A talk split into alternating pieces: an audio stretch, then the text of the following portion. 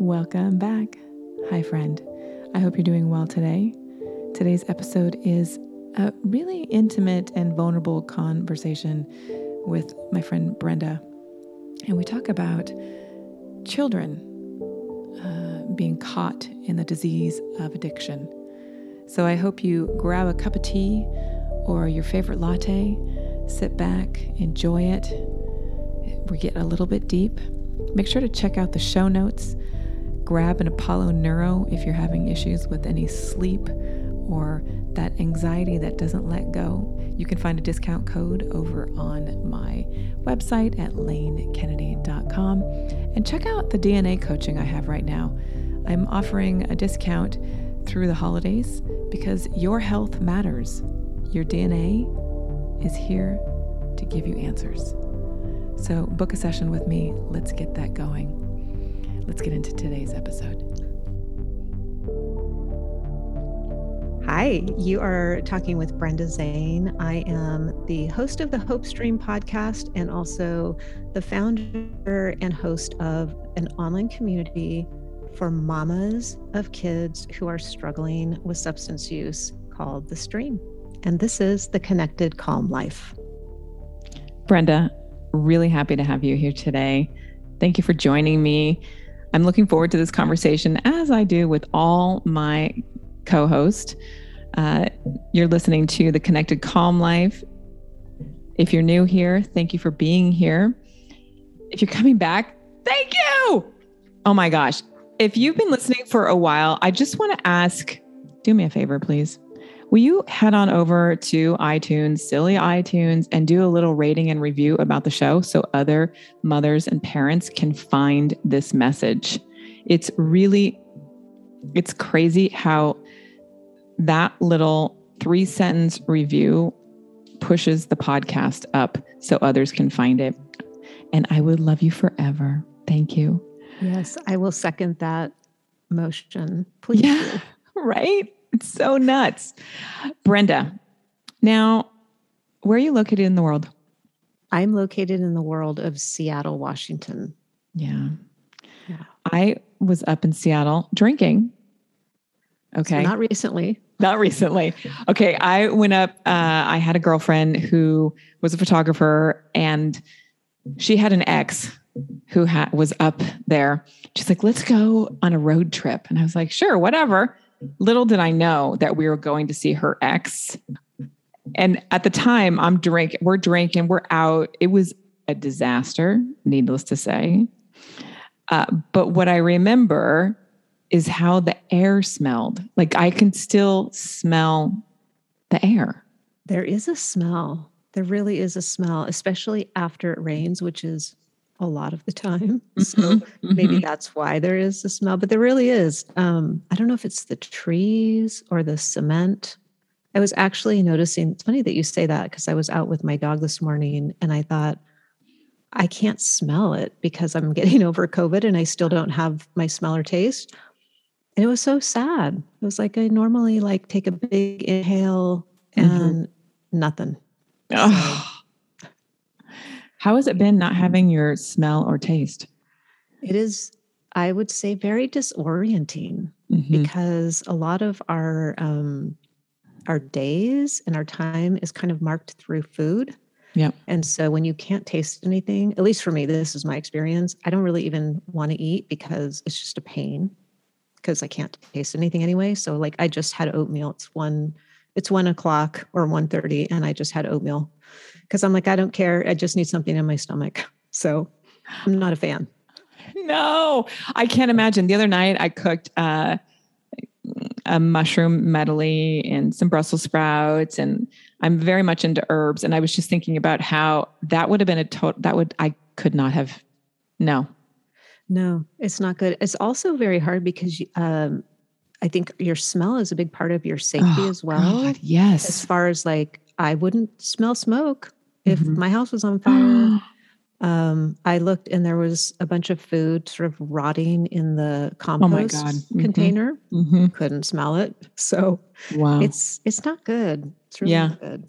It's funny that you say that. My niece, one of my nieces got COVID and she has an infant and her husband wasn't home and she left a pot on the stove and it didn't go well. They're they're okay, but it was because she couldn't smell. Yeah. She couldn't smell. And I'm just thinking about how the, the rollout of that, right? How many people have been affected by that? yeah. And how nobody nobody's talking about that. One more thing that nobody talks about. right. It just makes me crazy. I know. Well, I think, you know, I kind of feel like when I talk about it, it's so minor in comparison to what other people have gone through with COVID. So I kind of hate to even say anything because it's like, eh, poor you, you can't smell anything or you can't taste anything.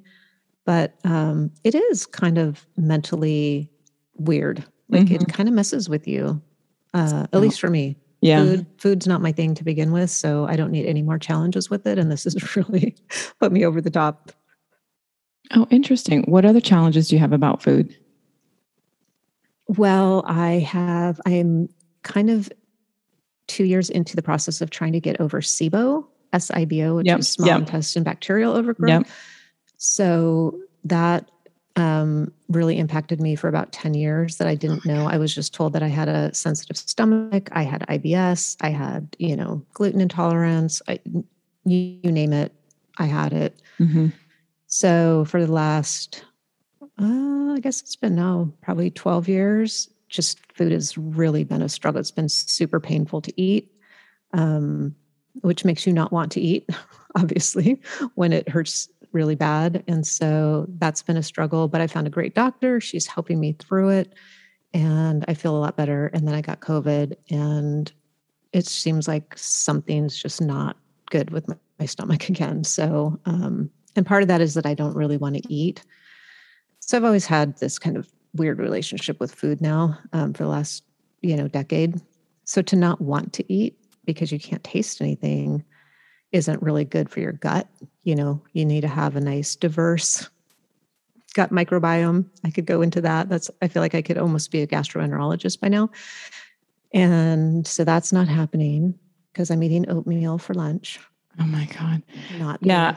good. So a lot of my clients will have SIBO symptoms and going through that process and kind of unwinding somebody's microbiome. It takes so much time and commitment and dedication. And you have to be at the right time in your life to say, I'm going to take that on and finding a practitioner that can help you because there's so many so many doctors that just don't know they, they just or they're not trained they don't have they, they just don't take the time Yeah. right so i'm so glad that you found that but i understand that It's so The process. painful. Yeah. yeah and it's i think you know i had one one doctor who told me um he was very condescending he told me that i had uh yoga teacher um syndrome which was that i was trying to eat a certain way so that i would look like my yoga teacher what i did no back no. He did. He did you report him? I mean who do you report that to? That's ridiculous. I don't know. Oh my god. Yoga teacher syndrome. No. I said, I'm pretty sure that's not it. And then when Yeah, I found no. out I had SIBO, I was like, oh, yeah. Oh my god. not god. yoga teacher syndrome. no. So yes, it can be it can be extremely frustrating. and you're not a yoga teacher. I am not a yoga teacher. right okay. No. He thought that I was I was looking at my yoga teacher thinking that I needed to look like her and eat like her and be like her. And No. this is why I was having so many stomach problems. No. Yeah, I Yeah. just okay. Yeah. Uh, well, to a speedy recovery, my friend. Thank you. Yeah, I, I know it's it's a challenge for so many. You're not alone in that. And I was just thinking as you were talking, I know you're in recovery as well. Yes. yeah. I, yes. It's it's kind of weird. I don't think of myself in recovery, but I guess I am. I'm in recovery from my kid. I'm in recovery from a lot of trauma related to that, and I quit drinking about a year and a half ago, and so I don't really think of that as being in recovery so much. Um, because for me, it was, I don't know, it wasn't very dramatic. It was sort of a It doesn't have to be. Right. So, but yeah, I am. I think Yeah. we're all in recovery, right? From something. Well, people don't identify as that. People don't understand it. Yeah. But there is something really beautiful about being able to get on the other side of something like your SIBO, like this 10 year process that you've been like, and you're now in recovery. You constantly are in self care mode. That's that's recovery for me is about taking care of yourself in new ways. Yes. And th- there's so many layers to that. So you so you mentioned many. your your kiddo. Yes. So let's yes. let's talk let's explore that a little bit cuz I uh, when I talk to you and hear this I'm just like wow. Wow. Yeah, do you want the Cliff Notes version? Yeah, let's just give our listeners the yeah. Cliff Notes um how did yeah, let's yeah. Yeah. Go ahead. So he, um, my oldest, so I have four boys, two of my own, two stepsons. Which is a lot right there. Which is a lot. That's a lot, a lot of boy of, energy. It's a lot of testosterone. Yes and a husband and two boy dogs. Oh my God. Yeah. So if I ever call you and I say I need girl time, yeah, trust me, I do. um, yeah. So my oldest, he is now 24, but he got into a really risky lifestyle, um, drugs, alcohol, drug dealing, you name it, everything bad that you never, ever, ever want your child to get into. Um, he did that. He did all those things um, and then some. And so. And this was, is your this is your child, birth child. My, yes, this yeah. is the child I brought into the world. Yeah, yes. yeah, yeah, yeah, yeah. Yes, he is. He's my oldest. Um, and so he started this when he was 13 and we went through all of the bad stuff that you can go through, you know, dropping out of high school, going through truancy court, going through multiple versions of treatment, wilderness therapy, residential living, you know, residential treatment, um, detox, traditional rehab, back to sober living, you know, all all of the resources. And we were so so so fortunate to have resources to throw at it. Um, a lot of people don't. So we did all of that and it um, was it was a lot of years of just torture and hell um, living through that. And you know because it impacts the whole family how did you um, discover that you have a 13 year old drug dealer in your house? well, he wasn't dealing yet then, um, as far as I know. You find out when this when the middle school calls you uh, and you're on a business trip and they say your son uh, is in the principal's office because he had marijuana on him. Got it. And the teacher saw him giving it giving some to somebody else at the school. Yeah. So that's where that's where it started um, yeah. to to you know to hit me in the face. I mean, I think we were worried uh, mm-hmm. uh, about his some of his behavior, but that was the first like real deal. And then there's you know all the school consequences that come with that, as far as you have to go to drug and alcohol school, which is by the way where kids meet other drug dealers. So that was really helpful. Um, you know, being sus- suspended from school, all of that. Um, and that's when we started, you know, with a therapist and all of the different things that you do um, to help a, a, child when they're doing that. But um, he had been really impacted by my divorce. I had been divorced uh, about three years at this time.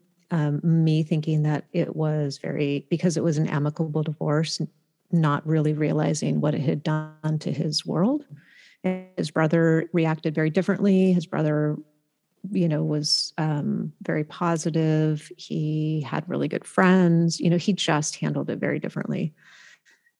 Uh, but we didn't know any of that at the time, and and so he uh, he went through a lot, and he had a lot of traumatic things happen to him. You know, as a result of a of a really risky lifestyle he had friends die, um, friends commit suicide, just mm. a lot, a lot, a lot for it's for somebody.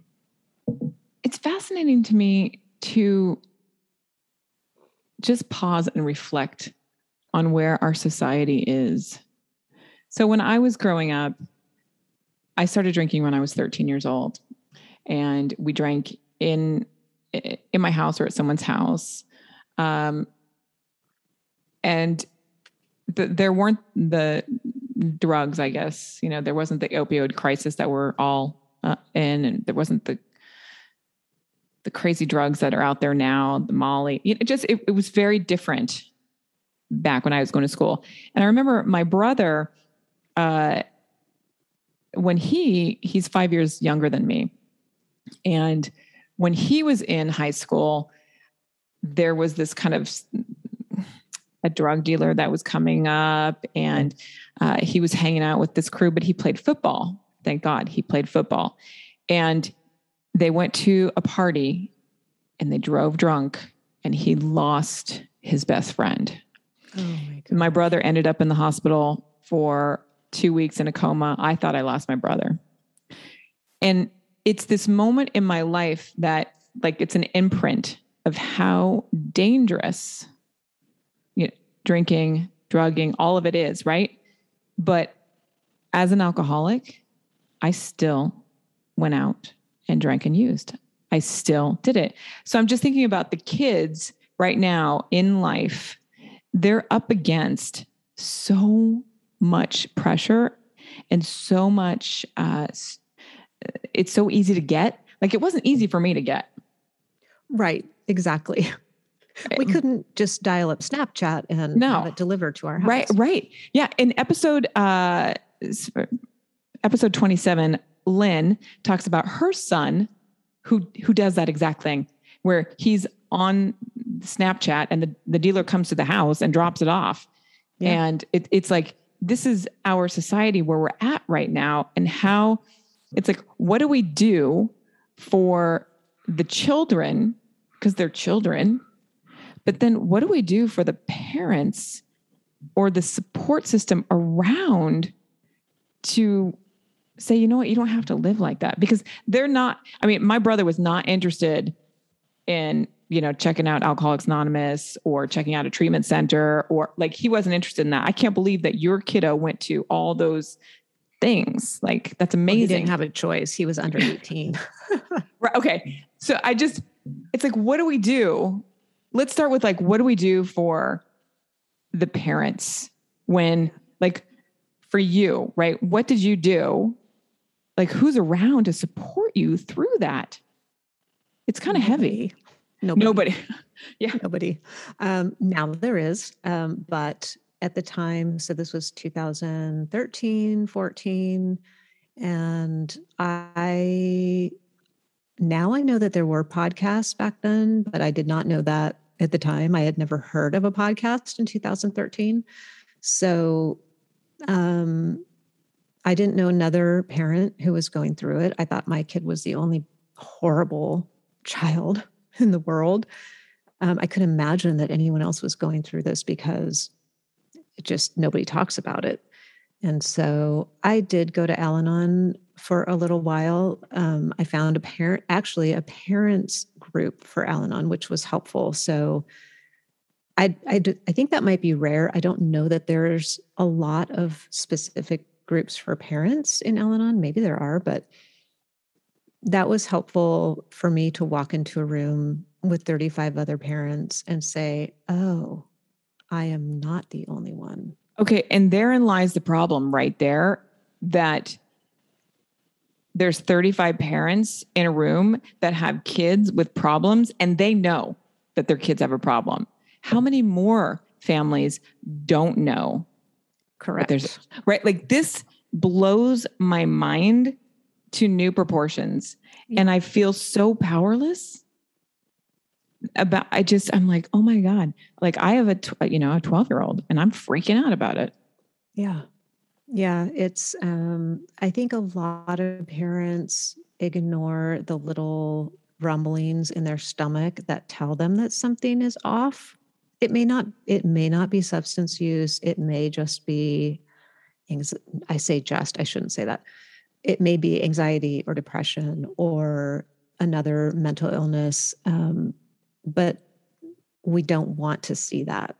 And so often what i see in the people that i work with is they they um, write off or excuse away behaviors that they see or just gut feelings that you feel because you unless you've adopted your child you know later in life you you know this kid. You know them better than anybody else knows them. And so when things start to look differently it's pretty clear if you're a you know an in tune parent can you give um, an example of that? Because that, that I just I'm mm-hmm. going all over the place. Yeah. like, so maybe give an a, example of like 14 and then maybe again like maybe 17, like two different examples. Yeah. That would be helpful, I think.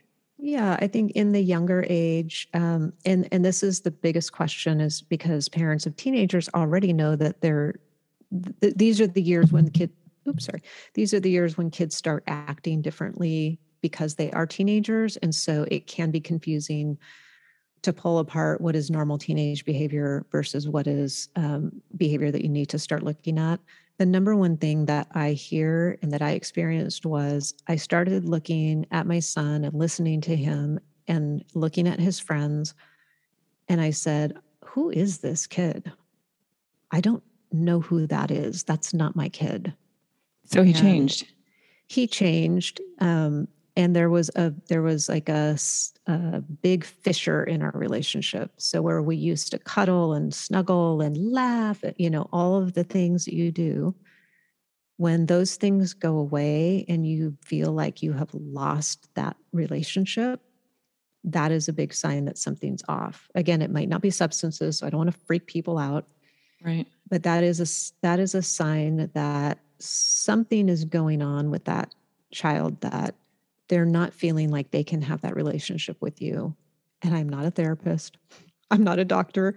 I like to put that out there. Um, I am just saying this from my own personal experience and with the hundreds of parents that I've worked with is that you will start to say, who is that kid? And not in a good way, not like, oh, wow, look at him. He's so big and he's so grown, right? Or she is so big. It's kind of a like, where did my kid go? Um, and it might not be all the time. So you might have glimpses. Like when we would go away on a vacation, I would kind of get him back and I'd be like, oh, okay, here he is. Like, there's my kid. But he wasn't around his friends, he wasn't around all of those influences. And so that's, I think, a, a sign that parents really need to be aware of is are you looking at your kid and saying, who is that? I don't recognize this person that's living in my house. And that could be at 13 or that could be at 17. Um, that really could be at either. It, that's kind of scary. It's terrifying. Well, and I'm just thinking about, again, like my son, he'll be, he's 12. And if he changed like that, if he changes, like, what am I going to do? I'm going to just, yeah. What, what do you do? I mean, well, there's um the support group that's yeah i mean having support and i think being connected with other parents who are feeling that same feeling um, really helps because then it's not like you tell a friend and they look at you like well then obviously you're doing something wrong as a mom because there is still a lot of that you know? No no. It's terrible. No. the judgment and the the shame uh, that you can feel because of friends, family members, um, is very real, and that's what you know. It's kind of like you touch a hot stove once, like you try to open up once with somebody, and you get that in return. You're going to be very hesitant to open up again, and yeah. so then you get into this like spiral of being quiet about it, worried to death about it. I mean, you want to talk about stomach issues. The moms I work with, they almost all have stomach issues because the level of anxiety that they're living with, and we all know the like gut brain connection, it's just a mess. And so they get colds and get they get sick all the time. They have migraines. They have stomach issues. You know, the body, like you talked about when when we talked um, on my podcast, the body starts to show it. Yeah. And that is, if you're experiencing that level of anxiety and fear, that's a clear sign that you you've got to get some help. I think there's something, you know, the body is so, the body's always right. The body always knows. The the mind is a dangerous playground, but the body knows the truth. And so when I'm just thinking about, you know, like I know when my son does something that I'm like, dude, you're you're not on top of that, right? Right. And so I'm just I, as I'm hearing you and thinking about the shame, and then it becomes a secret because you can't really talk to your everybody. It just becomes this really messy situation. Yeah. But what I'm what I'm thinking about or what I'm how I'm feeling is that when a mom or when a parent finds themselves or a friend finds themselves in this place listening to the body right listening to that inner voice like something where's my kid where's my friend? Where's my daughter? Like listening to that voice listening to the body of the voice of the body. And then allowing forgiveness. I just I keep hearing because I know that there's so much guilt. Like it just adds up. Like I didn't do it right Oh yeah. I did something wrong. What what's yeah. wrong with me? I can't do this. I parented right like that's what I'm thinking about over here in my little stuff. Yeah. Right? So I'm constantly in forgiveness work and the work that I do with ladies like it's constantly about that. Yeah. So is that what are some of the uh, the truths that you kind of operate on or what are some of the, the tools that you hold on to to support you know friends and family in going through something like this. Well i you're, you're so right. The body is always right.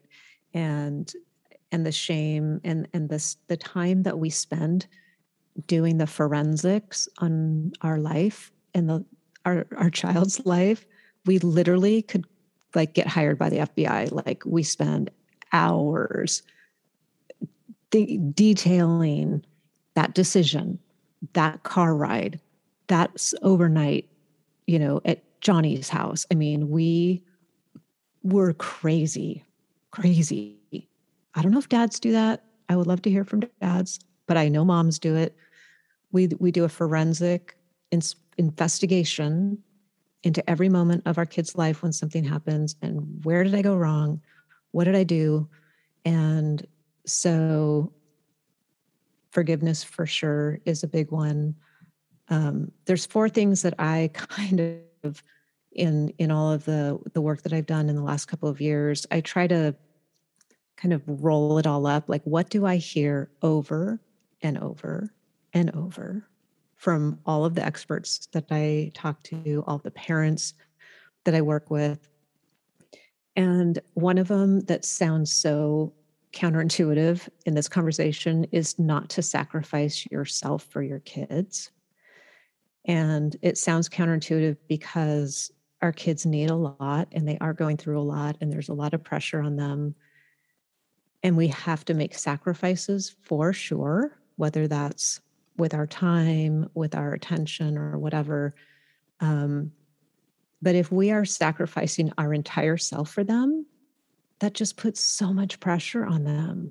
And I think um, I don't know the exact quote. Glennon Doyle had it in her in Untamed, um, where she said something like the uh, like the greatest burden that you can put on your kids is your unlived life. And when our kids are feeling like my mom or my dad is living their entire life for me, think about how much pressure that puts on those kids. Too much. It's too much. Too much. It's deadly. Too much. And so one of the things that I work on in in our community with moms is to get them out of that mode to rewind to before you were married, before you had kids, what did you love to do? What lit you up? right? And to get back, even if you only do that one hour once a week, go back to that and stop putting your whole life on hold for your kids. It's just too much for them. Um, so that's one which sounds very counterintuitive, but it, it's one that I keep hearing and seeing, and I lived for sure. Uh, and then, and then I think something else that I learned the hard way, and, and a lot of moms that I work with do, is that they don't want their kids to feel the negative emotions. They don't want their kids to be sad. They don't want them to be frustrated. Um, they don't want them to be angry. And so when something happens, they go into fixing mode and it's okay, but look at it this way, but look at it that way. But well, you know, no, you, that's not that bad. And and they are always trying to change those negative emotions into positive ones. And that's you know, that's that seems to make sense. But then how are they going to know down the road what to do when they feel those things that they're inevitably going to feel, um, they're not going to know how to cope with those. And what we know about substance use in in kids, especially, is that they work really, really well to numb out uncomfortable, uh, you know, emotions. You it, drink beer or whatever, it's going to go away. It's like magic. And so, mm, yeah, shielding them from all of that growing up when they're you know young or in their tweens or early teens we're really doing them a, such a disservice such um, a disservice yeah. i uh, worked with joe newman for a while and he is episode 30 if you want to go back and listen to that episode and he talks about this exact thing how letting children have the experience like we need to raise people not children right? So yes. allow allowing them to feel the the range of emotions when they don't get something. Yes. When there's a boundary in place. Uh, and that was again that was really hard for me. Uh, it's and hard. it, it's just it's hard. But it's there's hard. something so satisfying now that i just let him like okay you, you're you're about to cry. And i don't like i just watch his little eyes tear up and like it's okay. You do it. It's it's or, so yeah. great and even when it's not a boundary or anything that you've done when when a kid is mean at school and they feel sad yeah you know yep. instead of trying to make that sadness like oh that guy he doesn't know what he's you know blah blah blah blah blah like wow that must have really hurt that you must be really sad about that. Yeah. Instead of trying to change it into some other emotion for them and just letting them sit with that it's let like, it be. I can get through this. Like i just need to sit with it for a minute. I can talk about it with my mom. I can go shoot hoops or i can go hop on my bike or whatever and then and then i'm okay. But if we never let them get there it's just it it's one of the things that i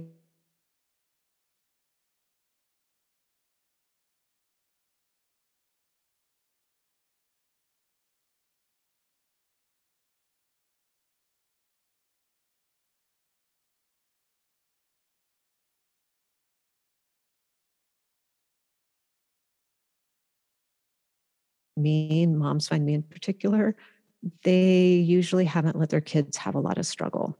They have eased the way, they have removed the barriers and the obstacles and the uncomfortableness, and they have tried everything in their power by putting their own life aside to make their kids' lives as smooth as possible.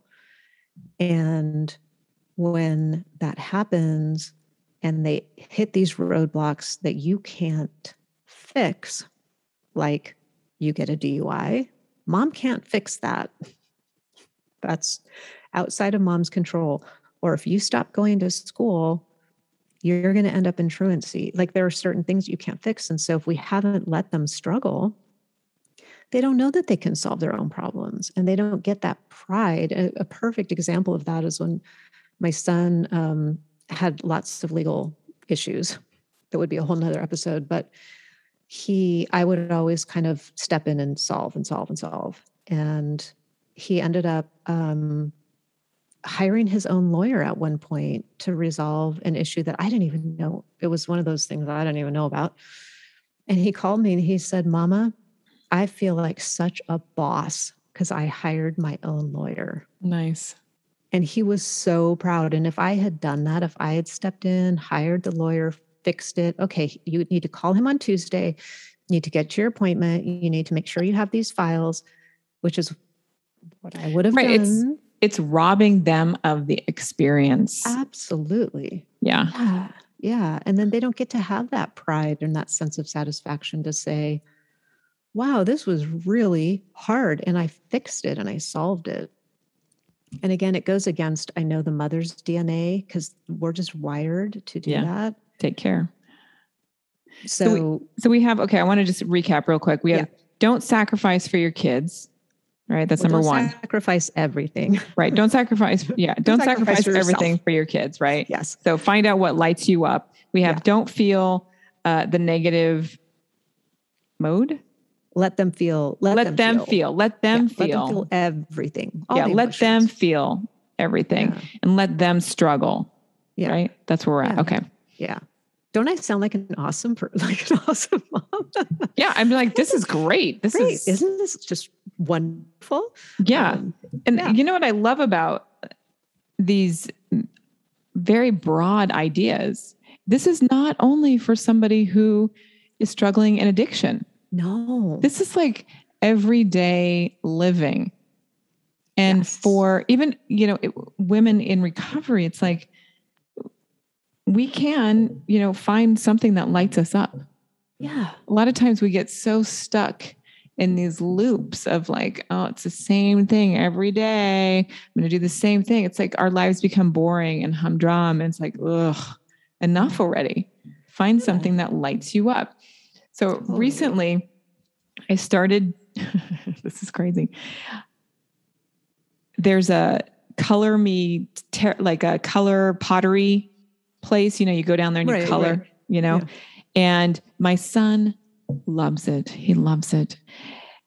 My husband does not. we have so much of the ceramic stuff around the house.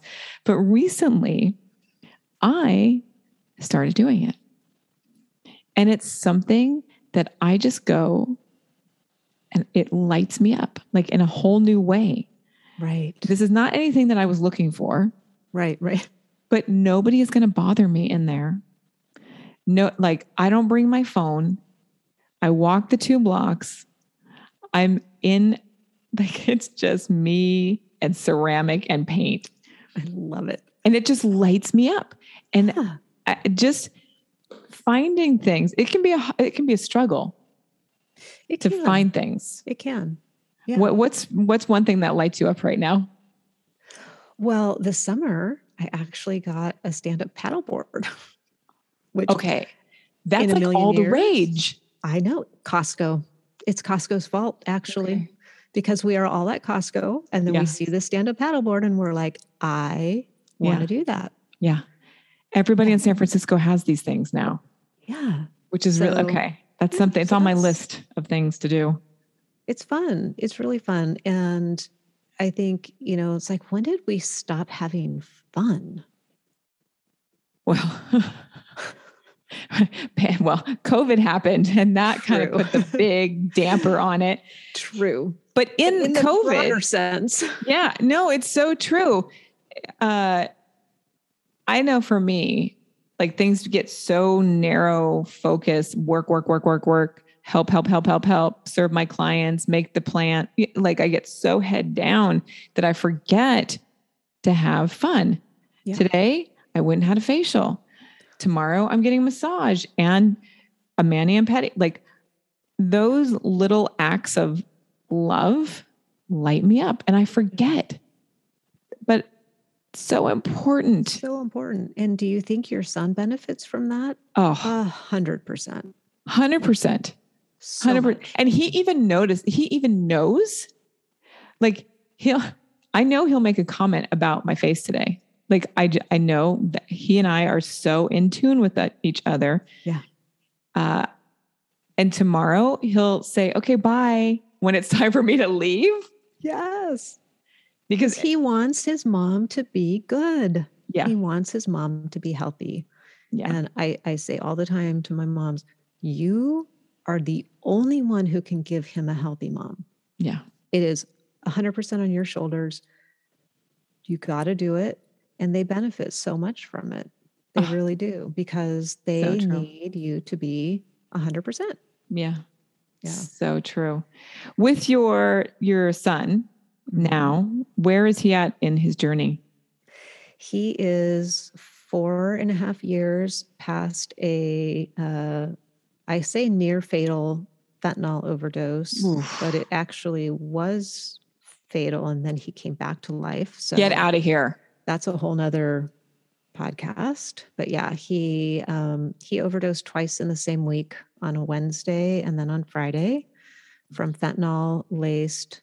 Uh, Okay, wait, wait, wait, wait, wait, wait, wait, wait, wait. He's an NDE. Okay, wait, wait, wait, wait, wait, wait. Okay, He did not have a near death um, experience. He he experienced it, but he doesn't have any like stories or He- anything that but he doesn't he remember died. anything. He died. He yeah, he was found in the back seat of a car. He had been alone for around three hours and he was foaming at the mouth. He had no Yep. pulse. Yep. And he when the met, when the paramedics got there, they did CPR for half an hour and couldn't get a pulse. And so they intubated him and threw him in the ambulance and got him to the emergency room and they they had him on a ventilator um, and he was on life support for three days and And then he used again after that. he he would smoke marijuana after that yeah um, he did survive obviously so Yeah. he survived Yeah. um, he yeah he was in intensive um, physical rehabilitation for a month in the hospital he had Incredible. a stroke a heart attack and all of his organs shut down um, when he overdosed and so he had to relearn how to walk how to talk how to tell Yeah. time how to dial a phone he was on the stroke unit with all the 90 year olds which was Yeah. very interesting Wow. um, but today he is living a huge, amazing, wonderful life. Mm. Um, he is actually getting ready to go in the next few months to work at the residential treatment center that he ran away from when he was 17. Okay, I love this. I love this. Is this like the one out in the trees or something? Um, it's in Utah. So he was in nine weeks in wilderness therapy, and then he went to a residential treatment center. Amazing. He was there, he was supposed to be there for nine months. He earned a home visit because he was the model student. So Uh-huh. he got to come home to Seattle for a weekend and he landed, had a pot roast dinner because that's his favorite. And then he ran away with the same bad guys that got him into the lifestyle to begin with. you know what though? It's just like as as an addict, as somebody in recovery, like I get it. Yeah. I like I understand him 100% and the need to escape, Mm-hmm. the need to check out, but I also understand from a mo- like being a mother, right? This like oh my god, my kid, my child, like my heart like opens. And now like is he doing any work around fentanyl around drug abuse is he like has he specialized in anything has he kind of done Um, any kind of uh i don't know kind of nonprofit work or gotten into any organizations like that's insane I know he hasn't. He's been on a couple of podcasts um, Okay. talking about his experience. Yeah. he's been really busy rebuilding his life. Yep. Um, and so he will be working uh, at a treatment program with 18, 19, and 20 year old kids. Amazing. Um, when he gets out to Utah. So it's been a long road. He has done so much work. I mean, so much work on himself and his mindset and his patterns and his, you know, it's just incredible. I'm just so shocked to see somebody do so much work and be a radically different person. what do you think was the shift Well, we've because it's not it. everybody not everybody Yeah. gets that right has that kind of od Yeah. then sm- like what what was it do you think Um, a couple of things. One is that he realized that the drugs were going to be bigger than him. Um, that he, you know, when you wake up in the hospital, and he had no short-term memory because he had he had brain damage, and so for the, I would say the first two weeks, every single time he woke up, which was like five times a day, he had no idea where he was. He had no idea what had happened. We had to tell him over and over and over and over you overdosed, you're in the hospital, you're in Seattle. I mean, it's like he's living that, like living it all over again every day. Yeah. And so, this is, oh my God, yeah. this makes me so crazy. so just like so, the fentanyl, the fentanyl stuff like makes fentanyl, me. Uh, it's, yeah. Fentanyl um, is, is off the chart. So that combined with getting into a new geography so we had to get him out of Seattle, where all of the people and the triggers were for him. He was very fortunate to be able to live with his dad. And so that was a really positive move to be able to be with family, but out of the area. And then getting a job, like getting a job for him was yes. huge. Service. he was, yeah, he was in partial hospitalization program and then an inten- intensive outpatient and then outpatient, you know, he did all of those things. Um, but really finding, and he worked at Marshall's as a cashier, right? I'm not talking like anything extravagant. He was. It doesn't need to be though. No, but it's it gave just him a reason to show up every yep, day. That's it. Keep a schedule but you know he did so much work. He's he's got adhd and or add um, not the hyperactivity and so he found ways to structure his life that works for him um, but he needed to have a clear head to do that and he needed to be away from all of the people and all of the things where he lived um, because he you know he kept going back and back like five years of just going to yep. treatment, coming back and doing no. the same thing, going, you know, it's just this ping pong. And so I, I think that combination of realizing fentanyl's going to kill me, like yep. it, it, it yep. kind of did. And now yeah, it, it, did. Yeah. Um, and then, you know, just getting out of the area, being with family and getting a job and starting one, one step at a time. Like this was a lot of work for him. It right. did not happen quickly. But nothing happens quickly. No, I mean, but but kids again, this in the age that we live in, everything is so instant gratification. And when we walk into recovery, it takes time. It just takes time. And allowing ourselves to go through that process and share it with the family is I mean, he's lucky that he still has a family. Right? Many people don't have families anymore when they start going down that track. I right. I see there's this uh, this person. Uh, it makes me so sad. I, but I see there's a couple of people that are homeless, and they just sit around and they beg for money and they sleep at the butt right and and I think that's somebody's son, that's somebody's daughter. Yeah. And what happened?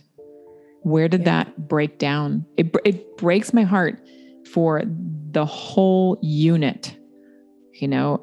And I think about our society at large with the drugs and the narcotics, the opioids, like just everything. It's like we're up against a lot and I do everything now really to kind of break the stigma and break this, uh, the shame. It's like it needs to end because people are dying. And that's why I wanted you to come on the show today because you know what you're the work that you're doing in the world is really supporting families and women and i just i love that so much brenda where can everybody find you? Well, it's just my website, brendazane.com. Beautiful. And everything's there, podcast, community. And yep. yep, if you're if you're a mama who is struggling with this, yep. we'll scoop you up. That's scoop them up. Scoop them up. Oh, Brenda, thanks so much for being on the show. Thank you. Thank you for your spirit. Yeah. Yeah. It's delightful. Thank you. Mama, may you find something bright, something light, and something so delicious it fills you up so you can be the best mother I know you can be. Until next time, take good care. Bye for now. Thank you again for listening. Please make sure that you leave a review. Really helps the podcast. Enter the drawing for the Sankalpa spray. Shoot me a picture or a DM of where you left that review. I'd love to be able to share my Sankalpa spray with you. Make sure that you check out the DNA coaching here to serve you and bring you into the new year. Ah, shining like a star. You've got this. Until next time, take good care.